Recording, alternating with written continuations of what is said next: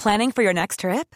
Elevate your travel style with Quince. Quince has all the jet setting essentials you'll want for your next getaway, like European linen, premium luggage options, buttery soft Italian leather bags, and so much more. And is all priced at 50 to 80% less than similar brands. Plus, Quince only works with factories that use safe and ethical manufacturing practices.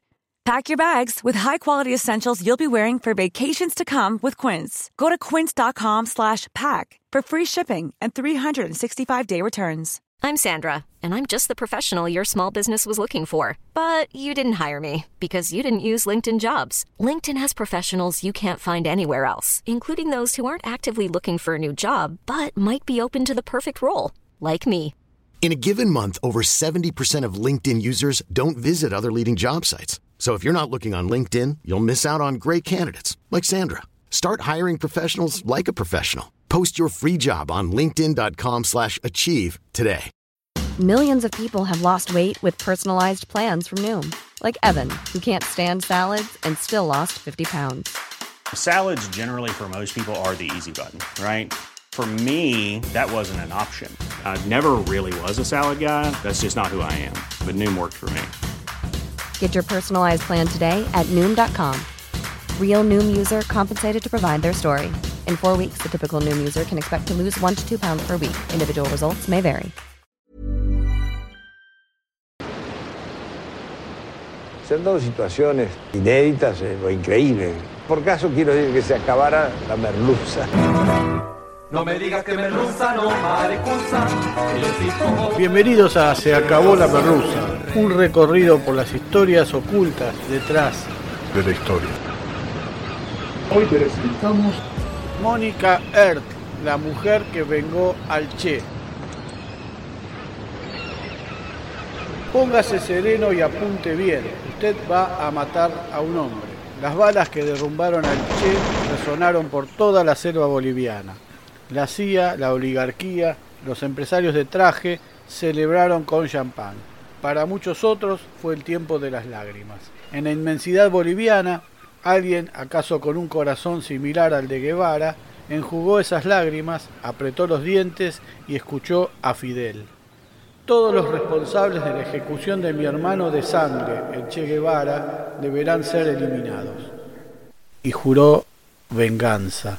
Mónica Ertl había nacido en Múnich en 1937.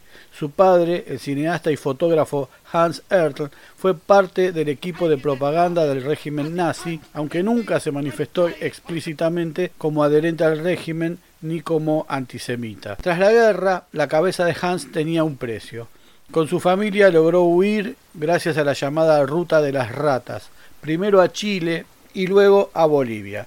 Los ERT se establecen en Chiquitania, a 100 kilómetros de Santa Cruz de la Sierra, en una propiedad de 3.000 hectáreas, donde Hans levantó una finca con sus propias manos bautizada La Dolorosa, que hoy es un museo. Mónica tenía 15 años. En Bolivia aprendió a filmar y realizó algunos documentales. Hablaba alemán, inglés, aymara y castellano tanto con modismos bolivianos como chilenos. Creció en un hogar cerrado, extremadamente filogermánico y racista, en el cual era normal que los niños aprendieran el uso de armas de fuego. La persona a la que llamaba tío Klaus no era otro que Klaus Barbie, ex jefe de la Gestapo en Lyon, Francia, mejor conocido como el carnicero de Lyon. Barbie había adoptado el apellido Altman en Bolivia, una truchada, y asesoraba al gobierno en cuestiones de inteligencia. Mónica era la hija favorita de Hans y hacia ella demostraba ese afecto que no ostentaba hacia otras personas. Hans había sido concebido como fruto de una violación y su madre nunca había sido muy afectuosa con él. Mónica se casó en 1958 con un ingeniero germano boliviano que explotaba minas en el norte de Chile y la exhibía como su trofeo. Pronto se cansó del matrimonio y abandonó al ingeniero. Mientras tanto, en la higuera, el mayor boliviano Roberto Quintanilla Pérez, alias el Toto, se regodea frente al cadáver del Che. Ordena cortar sus manos para deshacerse del cuerpo a la espera de los peritos argentinos que lo identificarían. Y quiere seccionar su cabeza. Otra humillación sobre el crimen de Guevara, una afrenta imperdonable. Luego de su separación, Mónica viaja varias veces a Europa en busca de fondos para una ONG que administraba. Allí entra en contacto con agrupaciones de izquierda que amplían su panorama ideológico.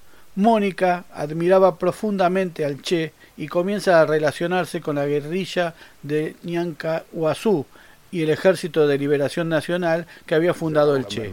Su padre reacciona y cuando ella le propone instalar en la finca familiar un campo de entrenamiento de la guerrilla, la echa. Mónica se hace selva y se transforma en Emilia, la revolucionaria. En quechua, Emilia quiere decir niña o joven indígena. Refugiada en un campamento en las colinas bolivianas, pasa cuatro años en los cuales escribe una vez por año a su familia. Estoy bien, no se preocupen por mí. Hans no la volvió a ver, ni viva ni muerta. Con el tiempo, el fotógrafo que simpatizaba con el nazismo devino en un colaborador oculto de las izquierdas latinoamericanas y murió en el año 2000.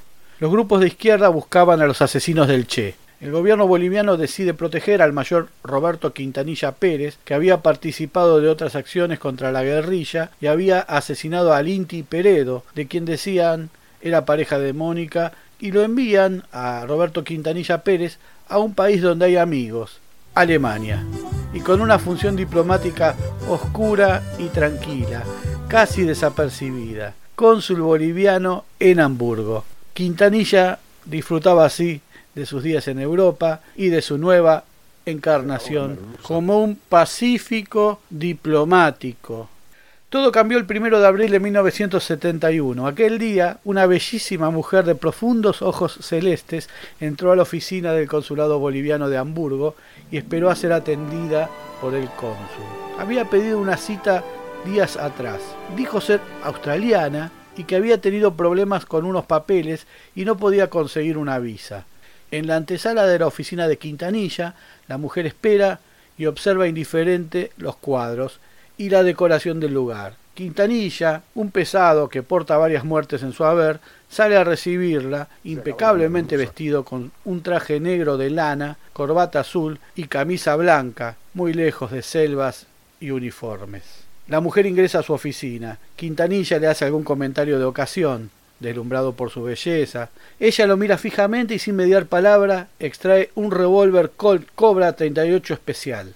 Tres balazos eran las 10 menos 20 de la mañana y el Toto Quintanilla, el rústico oficial que cortara las manos del Che, el que quería cortar su cabeza, cae pesadamente sobre la alfombra del consulado boliviano en Hamburgo. Muerto.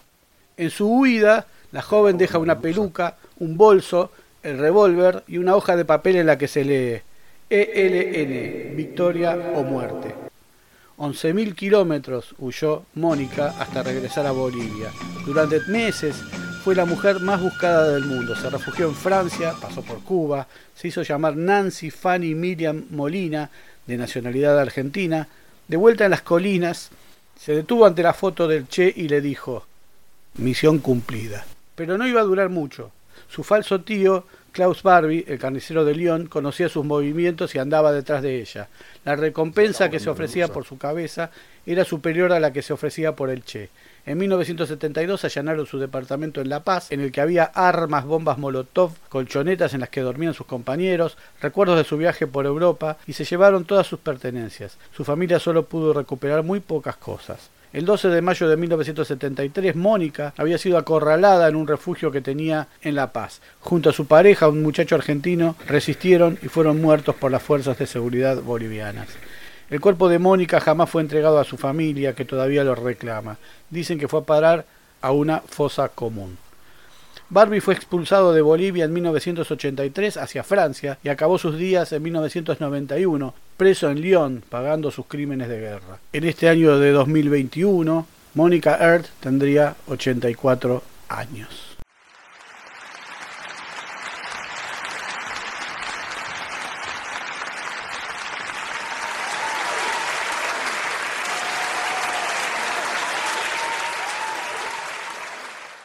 Se acabó la merluza. Muy pronto nuevos capítulos de Se acabó la merluza. Se acabó la merluza es idea, redacción, recopilación y hace lo que puede Jorge Tesan. Muchas gracias.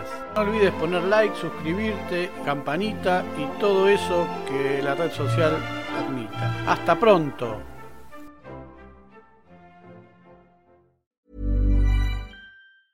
Ever catch yourself eating the same flavorless dinner three days in a row? Dreaming of something better? Well, HelloFresh is your guilt-free dream come true, baby. It's me, Gigi Palmer. Let's wake up those taste buds with hot, juicy pecan crusted chicken or garlic butter shrimp scampi. Mm. Hello Fresh. Stop dreaming of all the delicious possibilities and dig in at HelloFresh.com. Let's get this dinner party started.